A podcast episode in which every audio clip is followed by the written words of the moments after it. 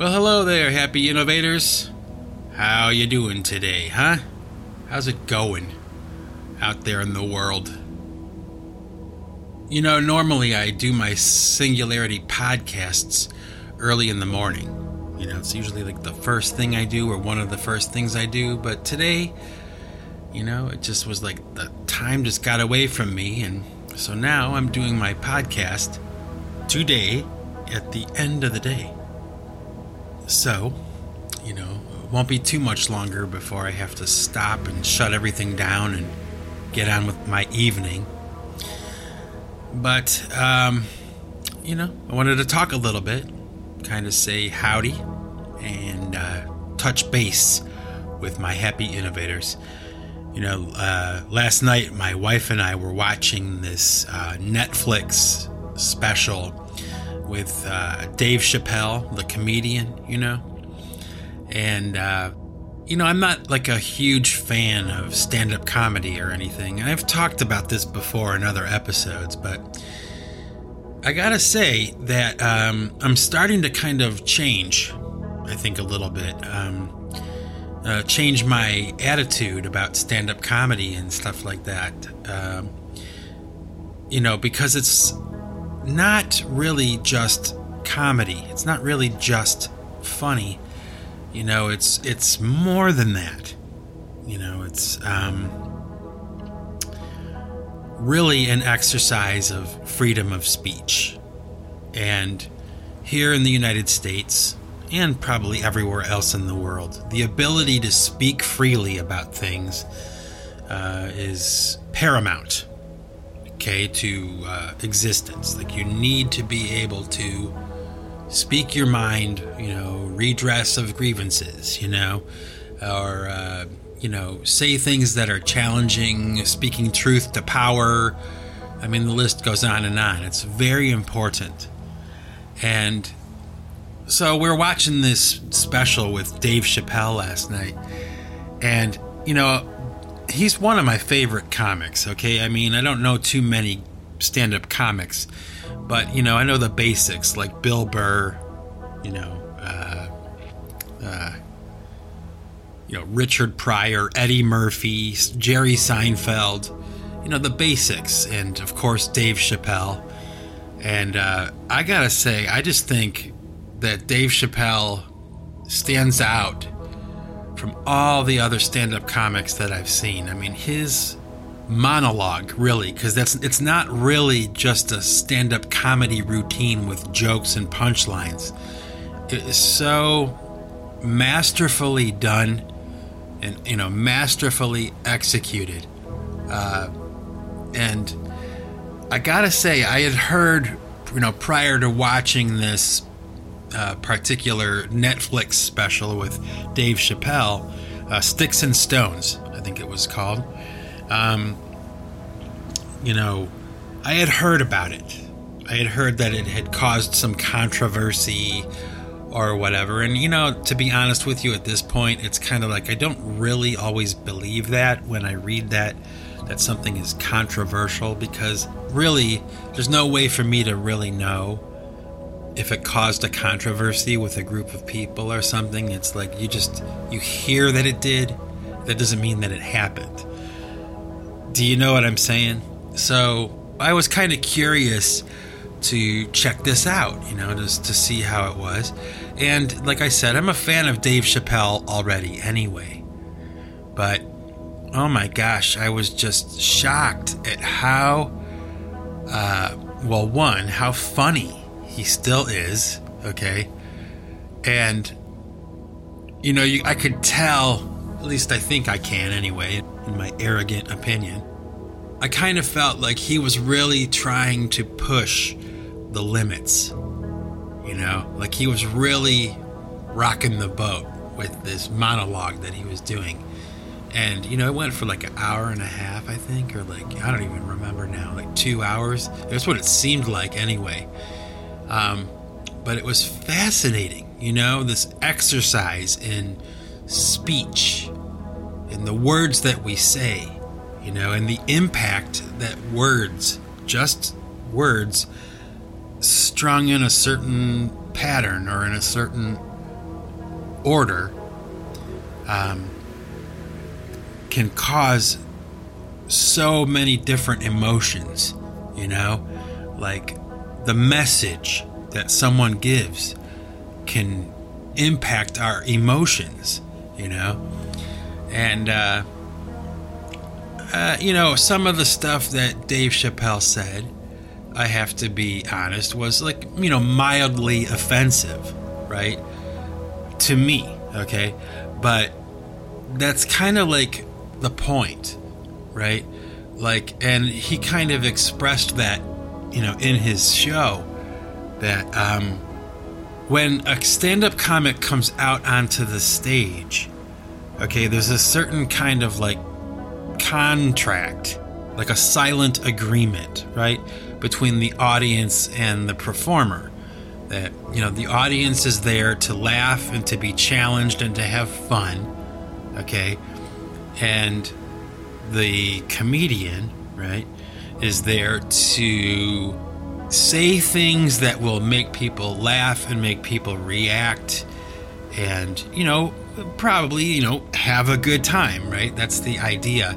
And, you know, never before really had I ever really thought about that until I watched this Dave Chappelle show because it's kind of like in lieu of all this stuff that's happened in the United States over the past four years, you know, like the Me Too movement and uh, transgender rights and just, you know, all the stuff, all the stuff that's on the headlines and the front pages and like, all the things we're not allowed to say and the things we're not allowed to talk about. I mean, it's just, we live in this time when that is the case okay? And for better or for worse, that's the way it is here in the United States right now, at least from my limited understanding, okay? Um, but what was interesting about Dave Chappelle and the way that he was talking was not just that what he was saying was controversial or offensive to people, okay? But it wasn't like he was picking on one group of people or excluding another group of people from his shots that he was taking with these statements and the things that he was saying, the, these jokes, right? He doesn't make jokes about only certain people or, you know, only certain things. He he can talk about anything, and he can make fun of anything. He can make a joke out of anything, right? And I thought that that was impressive. It was impressive to me. Like his dialogue and the things that he said, even though I don't agree with everything that he said, and like I said, some of what he said was actually offensive to me. Um, and some of it I think he was just flat out wrong, you know. Uh, that that's okay though. See, like in that context of a stand-up comedy show, it is okay. It is acceptable. It is not, and it should not be, you know, this ultra serious thing. You know, it should be a sense of really, uh, at least as far as speech is concerned, like anything goes. You know, and pushing the limits and testing the boundaries and you know uh, kind of like i guess seeing what people may or may not tolerate you know?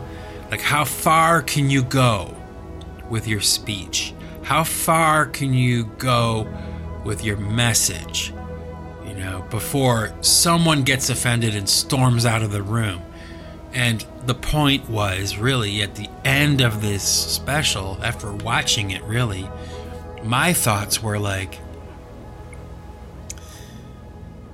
we should never censor stand up comics. And I don't know about anywhere else in society, okay? I'm not here to talk about that. I don't want to debate that. But when it comes to a stand up comedy routine or the agreement between the performer and the audience is really kind of like anything goes. It's all a joke. It's not serious. The, the point is to uh, be equal in your mockery or your you know, comedy, uh, and what you what you aim at different groups of people. I mean, I'm probably not explaining this as clearly as I could, so I apologize for that. But I just I felt like I really wanted to talk about it today. It kind of signals to me a change uh, that's coming in American society. You know, where um, we can all agree on certain things, you know, regardless of our politics or whatever. There is common ground to be found with all people in America and with all groups, you know. Um, at least I feel that way, and apparently Dave Chappelle feels that way too. I would highly recommend you watch uh, Sticks and Stones, you know, with uh, Dave Chappelle. Netflix special. And, you know, judge for yourself. That's what I would recommend. But um, immediately after, was kind of funny, immediately after my wife and I watched Dave Chappelle, we saw that Bill Burr had a Netflix special as well. So, you know, I'm a fan of Bill Burr. I think he's actually pretty damn funny. And uh, not everything he says is funny, and, you know. there's certainly times when I just have to turn him off because I just he gets so negative sometimes, but he is really funny, at least to me. And so my wife and I were watching his special too, and he had kind of like a whiff of what Dave Chappelle was doing too. Almost like they had colluded with each other, you know, like they they talked about it. They said, you know, we're fed up with the censorship thing and having to watch what we say and people overreacting to our jokes and the things that we say. Um, you know, let's just go out there and, you know, put the pedal to the metal. Like we won't even we won't hold back. You know, you do your show, I'll do mine, and uh, let's just, you know, let's go for it. Don't hold back anything. In fact, if anything, push the boundaries go further. You know, say the joke that's going to definitely get tweeted and retweeted and retweeted and all over Instagram and all those things. Like, definitely say, you know, the joke that will end your career, you know, because that's really the climate right now in America. You know, if somebody says the wrong thing or something like that, that's it, man. You know? And it's too bad because ultimately what it means is that, you know, people are intimidated and they can't feel comfortable speaking their piece. And, you know, I don't care what your politics is, I don't care what your belief system is, you know, what myths you subscribe to, or, you know, what allegiances you have. You should never have to be afraid to be what you are and to say what you want to say. And I don't care what it is, you know? Like, just because I don't agree with your choices or just because I don't agree with your lifestyle or whatever it is, I don't agree with your politics or whatever, you should still be able to speak your mind. You know, you shouldn't be, you know, in fear of, you know, losing your job or your reputation or whatever because of something that you said. Oh, get, you know, get out of here.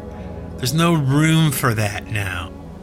Everybody should feel comfortable in their own skin and should feel comfortable and secure enough to speak openly about certain issues without, you know, losing their ass, you know.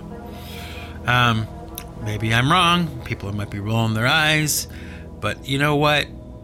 That's just how I see it. And like I said, it's apparently how Dave Chappelle and Bill Burr see it too, you know? Um, uh, but I will say this too that, uh, you know, after watching both the Dave Chappelle special and the Bill Burr special, I think the Bill Burr show was uh, called Paper Tiger. And uh, yeah, that's what it was called. And, you know, more than anything else, like it, more than just the what the, the laughs and the humor and the entertainment of those two shows, um, what was more important to me, I guess, what what stood out to me the most was that um, what I see happening is something that I think over the years I've seen happen before. Now, I'm almost 50 years old. I'm 48 years old. So I've lived enough life to, you know, watch this pendulum, the social pendulum, swing from left to right. You know, year after year, decade after decade, the pendulum swings the other way, you know?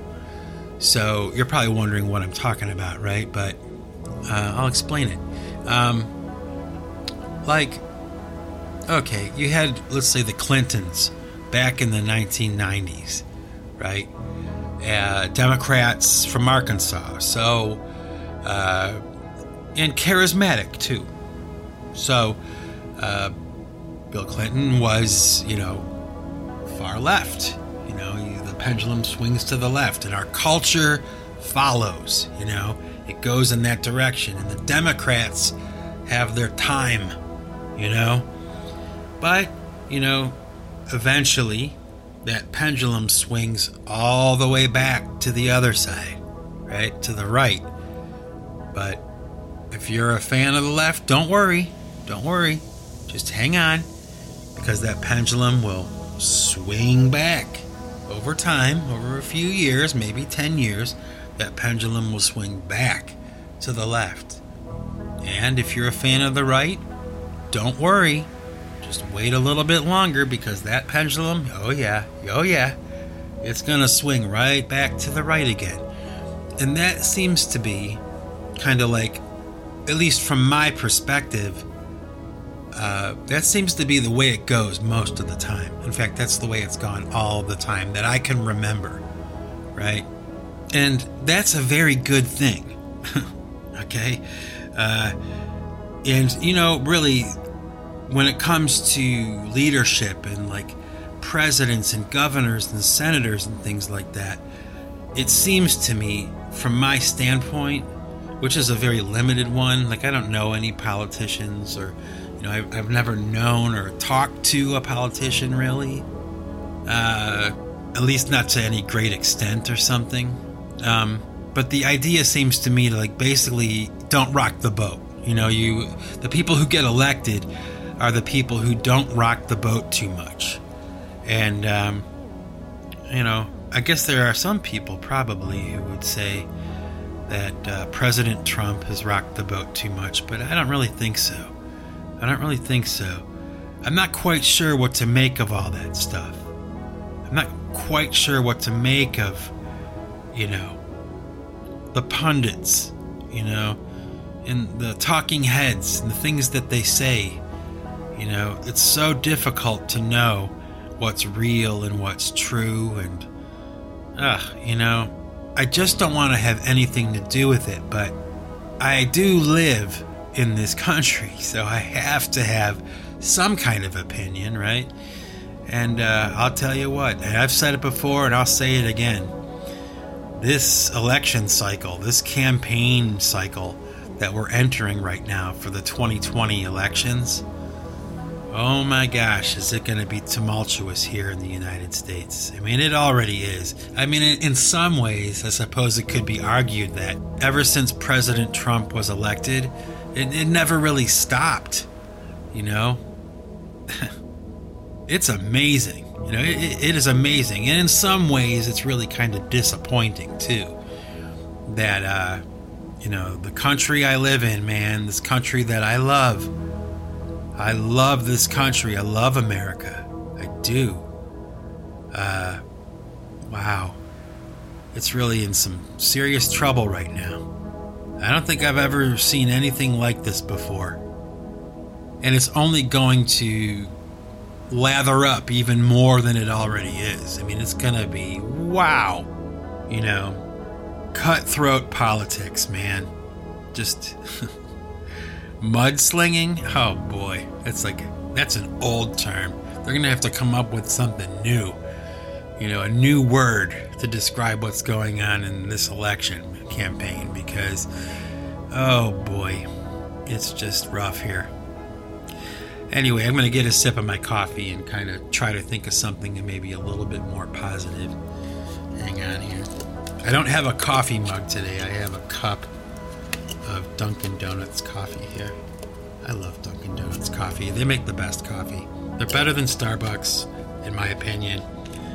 And uh, I'm going to take a sip. Hang on. Mm, and maybe two sips. They have like this little plastic lid on the cup. And it's like one of those sippy cups, like for little kids. So Great design, I guess.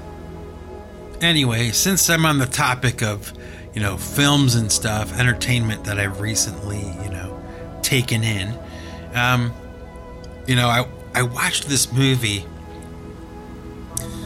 uh, a couple nights ago. Actually, it was a movie. It was another Netflix movie. Um, it was called The Tall Grass. Okay, and uh, don't worry, you don't need a spoiler alert or anything. Um, but this movie was really good. I mean, it was really good. The critics, you know, didn't like it or whatever. I've kind of checked it out a little bit.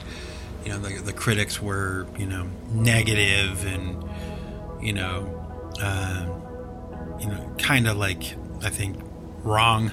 You know, I watched the film and it wasn't that bad. You know, but um, the reason that I'm bringing it up is because I was watching this film, and about halfway through it, I kind of thought to myself, this movie is like hell. You know? Uh, like the place, hell. You know? Like, it, it kind of just occurred to me or, you know, came into my mind like, this is what hell could be like you know, I won't say too much more because I don't want to ruin it for anyone, but watch the movie and see for yourself. I just kind of, you know, I just kind of like, I, I don't know. It was just like the the camera angles and the story and the lighting and the faces of these people and you know what they were encountering and stuff. It wasn't a typical horror film. You know, there was a little bit more going on. Um, I guess it was based on a novella by Stephen King, but um, you know, a lot of the Stephen King books, or I should say, no, not the books, the movies, the movies that came out, the Stephen King movies like Pet Sematary and Cujo and Creepshow and Thinner and It, you know. Um, with the exception of a couple of them, they really, at least in my opinion anyway, they are just so dated you know, and they they could have been done better, and they were done at this time when film was being made a certain way. And uh, what was scary then, you know, back in the 80s or 90s, isn't really scary anymore. It's kind of corny and kind of cheesy sometimes, with, you know, some rare exceptions. And there are some films that remain scary, you know, no matter how old they get. Like The Shining, you know, it's still effed up You know, that's a crazy movie, isn't it? Isn't that movie awesome, though? And let's talk about that for a minute. That movie, The Shining, by Stephen King, the book, based on the book by Stephen King, but directed by Stanley Kubrick, right? I mean, you don't need me to introduce it to you, you know? It's like, oh my gosh, can a movie be any better than that when it comes to being scary and weird? It's like, oh my gosh. What is it about Stanley Kubrick? You know? Like, let, us think about that for a minute. What is it about that guy? You know, there's all these people who are making movies and stuff. They make films and they're all really talented and good and they get paid a lot of money and, you know, they make classic films. But what is it about Stanley Kubrick that makes him different, really, than everybody else? I mean, is it like his sensibilities and his eye, you know, how he sees a film in his mind, or I guess how he used to see a film in his mind because he passed away. God rest his soul. Yeah, you know, what what is it about Stanley Kubrick? It makes his movies so much better than everybody else's. You know, I mean, it's one of those things where as soon as one of his films like starts, you can tell just by the setup and the lighting that it's him. You know? Isn't that amazing? I love his films. I do. I do. He he is a master at that. I guess he was probably one of those dudes who would fall into that category of mastery of what they were doing because you know, he's been gone for a long time now and his films will live on. You know, they they'll never get old, you know. Um, I think about that sometimes, you know. It must be extremely difficult to make a great film. You know? Because there are so many stupid films that are available to see, but only a small, elite, select group of films are really timeless, you know, and really, really well done. It must be one of the most difficult things to do. Like, you know, anybody could make a movie. I could make a movie. You know, you give me a camera and enough time and enough coffee, and I'll, I'll make you a movie. It'll probably suck, you know, but I can do it, but to make something on film, you know, to produce a film that is like timeless and speaks to everyone and, you know, functions on many levels, you know, it's like, wow, can you imagine? It must be so difficult, you know? Hmm. Do you ever think about that? You know, have you ever thought about making a film? Or have you ever thought about if you did make a film, what it would be about? Huh, something to think about. It's kind of fun. I suppose it could be argued that, you know, making a great album, you know, or making a great song would probably be just as difficult, but I don't think so. I think that it would be easier. That's just my opinion. I, I think that, and, and not because I'm a musician or anything. I think it's like, you know, to make a film or something like that that's timeless. I mean, you're you're dealing with so many uh, different mediums. You know, you're you are dealing with music. You're dealing with emotions and acting and words, right? Dialogue, monologue, uh, lighting, camera angles, cinematography, all that, right? it's like it's just such an amazing thing sometimes you know uh, we have the luxury i guess of sitting back and just pressing play and watching you know what someone else has created and um, it's not lost on me you know uh, the difficulty you know um, i love film you know i love film I, I love to i love to watch movies you know? Uh, and not just fiction, and not just science fiction, and not just horror films, you know, but um, even documentary films I like to watch, you know, I like to learn something sometimes.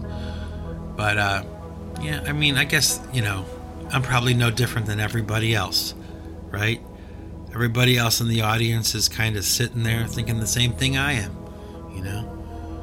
either this movie sucks or this movie is great, you know, or uh, was okay, you know, uh, was okay, you know.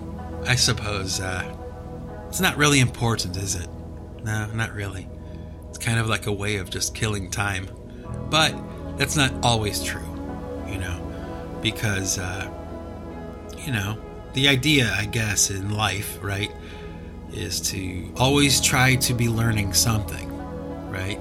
Learning some kind of lesson or, uh, you know, reflecting on things a different way, gaining a new perspective, right? Film can do that for us, right? And, uh, and it can also be educational too, you know, uh, which is good. It's a good thing. So, yeah, sitting here in my studio, so quiet. Outside, it's, you know, Definitely not summer anymore. You know, it's autumn. that time of year, my favorite time. So, uh, yeah, I guess I would like to talk more today, but I really can't. Sorry, folks. I gotta sign off here, but you know the drill. Stay tuned till after this podcast is over, and I'll have a new piece of music for you to listen to today.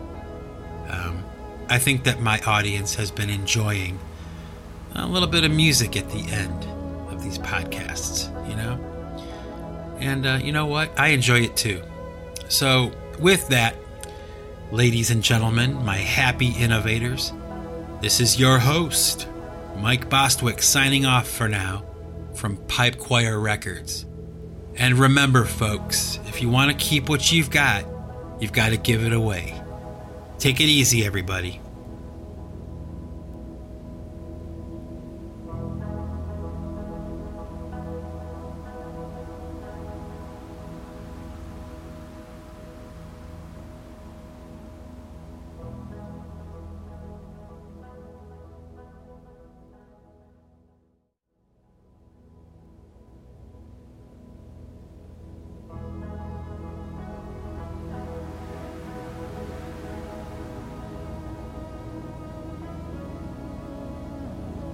Hey, there, happy innovators. You hung in there. Yay! It's happy fun time. We get to hear some music. And you know what I got for you today is a song that I did a long time ago. It's a song I did back in like 2016 or 2017. It's a song called Walking the Wall. And uh, it's an instrumental track. It's kind of chilled out and peaceful and calm. Nothing heavy and abrasive today, just something chilled out. And uh, it was one of those 24 hour songs. Uh, 24 hour song being a song that I recorded from beginning to end in one day.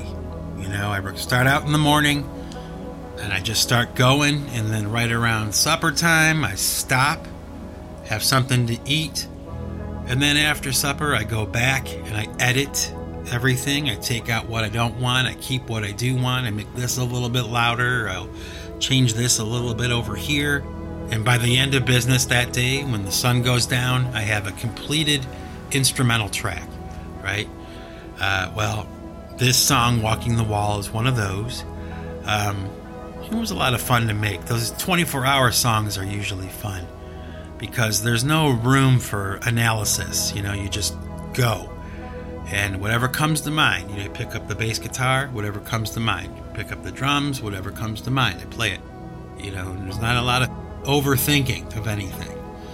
So, without further ado, ladies and gentlemen, here's the song Walking the Wall by PC3, a Creative Commons song available free for you to use in your videos and whatnot um, without fear of retribution. And, uh, so here we go Walking the Wall, PC3.